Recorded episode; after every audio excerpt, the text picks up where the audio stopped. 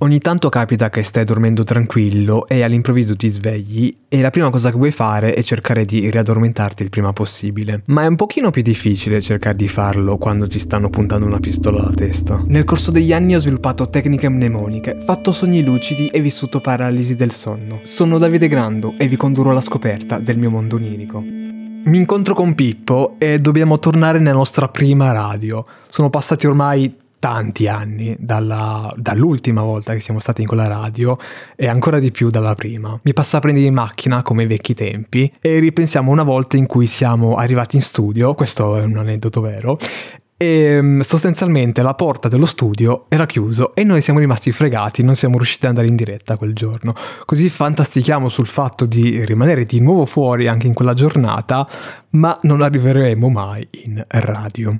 Durante il nostro tragitto, per motivi X, che ancora sono qua a cercare di capire, ci fermiamo e tutto a un tratto dalla sua macchina si stacca un pezzo. Però non è un pezzo che dici si è rotto il motore, si è scassato tutto, è venuto giù. Era un pezzo che evidentemente andava staccato ed era un pseudo skateboard ma con due ruote, una davanti e una dietro che io ovviamente con nonchalance prendo e inizio ad utilizzare come un vero e proprio skate nonostante non ci sappia andare, ma questi sono dettagli. Attraversiamo questo cavalcavia enorme per poi ritrovarci davanti a un gigantesco incrocio. In qualche modo questo skate va a finire su una moto che puntualmente casca giù, però non succede nulla. Io cerco di raccoglierla, di tirarla su, il problema è che nonostante io sia delicato nel tirarla su è leggerissima, riesco a sollevarla con una mano, ma è troppo leggera, così leggera che non sta più in piedi. Io la metto su e continua a cadere. Allora decido di lasciarla lì a terra, ma comunque con il massimo della delicatezza. Facciamo per andarcene e ci viene incontro una persona con il seguito di un gruppetto di persone dietro. Ovviamente è il proprietario della moto. Io mi faccio avanti per raccontargli cosa è successo, per dirgli che comunque non c'è stato nessun danno, che la moto,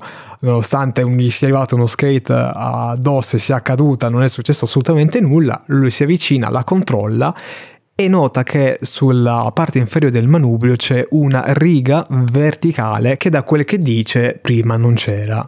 Io sono abbastanza sicuro che quella riga non l'abbia fatta io, nonostante gli sia arrivato uno skateboard fatto da un pezzo di macchina addosso. Però sono disposto a scendere a compromessi e a prendermi parte della colpa. La conversazione fino a quel momento era tranquilla di due persone che comunque stavano ragionando, è successo un incidente, si sistema la cosa, ci mettiamo d'accordo fino a quando non tira fuori la pistola e me la punta in testa. E allora eh, io lì capisco che possono succedere due cose. Sicuro in radio non ci si arriva, ma o oh, mi spara e mi ammazza. E allora dico vabbè, non tornerò qui a lamentarmi. Oppure, cosa peggiore, mi ferisce. E allora vai in ospedale, ricoverati, salta il giorno della radio, che rottura, volevo andarci. Quindi facciamola finita che qui eh, almeno è una cosa più veloce il mio sguardo attraversa il marciapiede e arriva agli occhi di Pippo, che era circondato dagli amici del proprietario della moto. Quello sguardo è stato più eloquente di mille parole. Lì capisco che non ne saremmo usciti.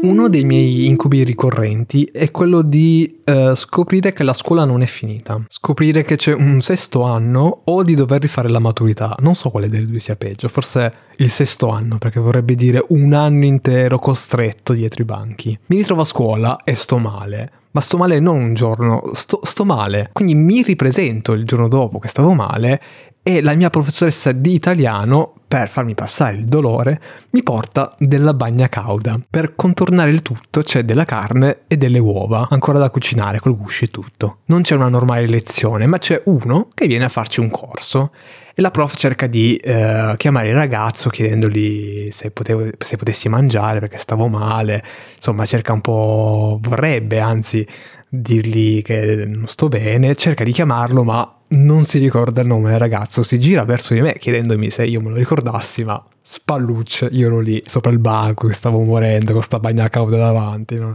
non, riesco a fare nulla. E quindi lei mi fa, vabbè dai, mettiti lì dietro al banco, mangia sgamo, non farti notare. E io mi metto lì, apro sta bagna cauda, mi trovo delle fette di carne, poi assolutamente non fan della bagna cauda, anzi con tutto l'aglio che c'è sono sicuro che uccida qualsiasi batterio, qualsiasi malattia, però nel dubbio lasciamola lì, mi faccio una barricata di felpe e cose davanti per non farle vedere questo piatto fumante. E nell'istante in cui mi barrico la professoressa da dietro la cattedra, la stessa che mi ha portato la bagna cauda, mi fa eh no però vuoi metterti la barricata di vestiti, togli sta roba, ma prof eh, si decida nel senso e quindi mi ritrovo a smontare via tutto con sto piatto di bagna caldo che non so che farmene, mi giro e c'è il mio compagno dietro anche lui con un pezzo di carne che sta cercando di mangiare, però non avrà mai un lieto fine questa storia. Suggestionato dal racconto precedente, mi ritrovo in mensa non è una classica mensa scolastica, è molto più grande. Sembra quasi la mensa di un teatro o di una struttura più grande come se fosse un ospedale. Sono con un compagno di classe nonostante questo. Non sto mangiando, sono seduto, di fronte a me c'è Leonardo, ma tutto intorno a me c'è un brusio. Riesco a percepire ogni persona al mio fianco, anche quella più lontana. Riesco a sentire ogni singola forchetta che striscia, strude, graffia la superficie del piatto che è di fronte. Ho i sensi mega amplificati complicati e questa cosa mi turba tantissimo. È stato più un'esperienza, non ho molto da raccontare, è una cosa molto sensoriale, molto sgradevole. Era come se io stessi effettivamente male, quindi riprendessi il racconto precedente, ma avessi anche una consapevolezza di ciò che mi circondasse, quasi consapevole che fosse un sogno. Mi ritrovo nuovamente a casa, ma non è propriamente casa mia, o almeno non è quella in cui abito, ma era effettivamente in quel momento casa mia. Sono con i Regaz. Facciamo per uscire e davanti alla porta di camera mia c'è un sacco di polvere. Vedo che per terra è pieno, un po' come quando si sposta quel vecchio mobile della nonna che è lì dal 15 e dietro ti ritrovi la peggio roba. Quindi vedo tutti questi pelucchi di polvere a terra e mi piego per eh, vedere da dove arrivassero, cosa fosse successo, perché non era una cosa normale che fosse così piena di polvere, non ce n'era motivo. Al che mi accorgo che non è polvere quella che vedo. C'è un fascio di luce che arriva dalla porta semiaperta e illumina ciò che c'è per terra in realtà sono dei gigavermi. Mi schifo abbastanza di questa scena perché è pieno di questi vermoni grossi che si muovono e fanno schifo, sono lì e iniziano a strisciare via come se fosse un insetto spaventato perché è appena stato scoperto e non vuole essere schiacciato, inizia a correre via e questo gruppo di vermi che si muove se ne va, ma qualcuno rimane lì. Sempre dalla porta da cui sono usciti i vermi, arriva la luce, illumina la scena e arrivano dei topi. Ce n'è qualcuno carino, qualcun altro meno, qualcuno che sembra più un criceto, qualcuno che sembra più uno scoiattolo. Insomma, arrivano un po' di eh, roditori. Non fanno neanche troppo schifo. Però se non li avessi in camera mia, gradirei. Nonostante questo, Giulia li prende in mano, si ritrova con questi due topi, uno anche un po' cicciotto, l'altro un po' più carino, e le faccio gentilmente notare che nonostante siano paffutelli, bellini e tutto quello che vuoi, sono comunque dei roditori che mi stanno girando per casa e non sappiamo da dove arrivino. Io li lascerei andare poi.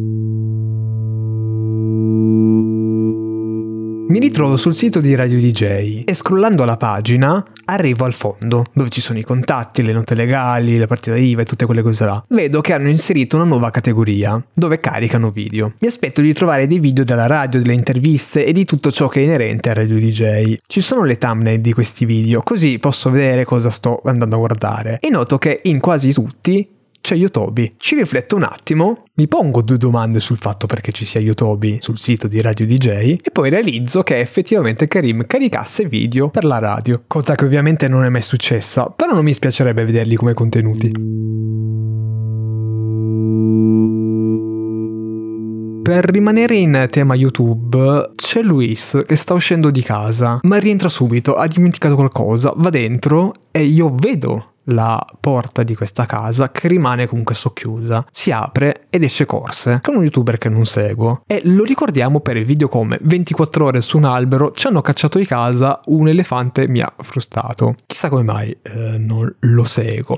Insieme a lui ci sono anche un gruppetto di amici e noto che ha una monoruota. Prima dei monopattini elettrici c'era questa moda delle monoruote. Abbastanza pericolose, non credo siano neanche attualmente regolamentate, ma la sua è differente perché non è una semplice monoruota. Ha ai lati, dove andrebbero appoggiati i piedi per poterci salire sopra, delle scarpe. In pandan, tra l'altro, devo dire, monoruota rossa, scarpa rossa. È lì che fa un po' il simpatico di turno e prende un'altra monoruota, però è diversa, non è come quella lì rossa, è un altro modello anche un po' più grande, un po' più minima, grigia questa, un po' più sobria e inizia a usarli come pattini. Quindi mette il piede su uno e l'altro piede sull'altra e va, fa qualche metro e poi una, il parte via e noi lo vediamo in questa scena quasi poetica in equilibrio su una ruota.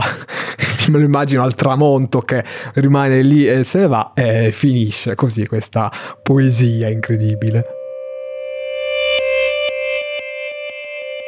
Se è di mezzi pericolosi che si parla, in Oriente va forte il tuk-tuk. Questa ape car con più posti, spesso utilizzata come servizio di taxi. Ce ne sono anche alcune che hanno fatto il giro, sono diventati virali video dove si mangiava a bordo. Quella in questione è molto simile, ma si dà le spalle al centro del tuk tuk e si guarda verso l'esterno. Lo stavamo usando proprio come eh, servizio di taxi, ci stavamo spostando in città. Sono con il mio amico Carlo e insieme a lui ci sono dei suoi amici. Io in quella giornata mi trovo fa- a fare da babysitter al piccolo Tommy. Quindi ho questo bambino bambino che eh, sto tenendo con me, di cui ho anche la responsabilità, che perché se gli succede qualcosa poi è colpa mia, e sono lì che cerco di tenermelo in braccio, di non farlo cascare, mentre questo tuk-tuk pericolosissimo sfreccia nelle strade di Torino. Di punto in bianco gli amici di Carlo fanno i simpaticoni, mi prendono il telefono e io ovviamente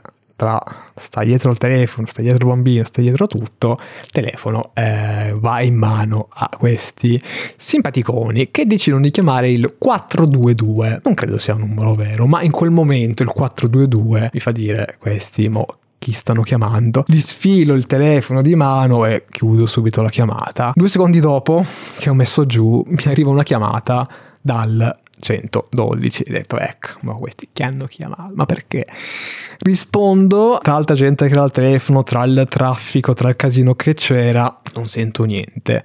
Io nel dubbio butto giù e finisce lì la, la, situazione, la questione. Rintraccio la chiamata. Sorvoliamo sul come, dove, qua, rintraccio la chiamata e mi si apre questa mappa di, da dove è stata effettuata la, la, l'ultima o la penultima chiamata, con cui io rintraccio le chiamate e vedo che è lontano chi mi ha chiamato, quindi non mi preoccupo, mi dico vabbè, non è successo nulla, sono lontano, a posto così. Mentre il tuk tuk sfreccia per una viuzza, al piccolo Tommy cade un telo, una coperta, un asciugamano che aveva in mano e si deposita sulla strada come un velo, cade aperto così. Siamo in mezzo al traffico, quindi riusciamo a fermarci in tempo e dico a Tommy scendi, raccogli sta coperta al volo, tutto tranquillo, il tuk tuk fa una manovra incredibile, gira su se stessa, la prendiamo e finisce tutto per bene.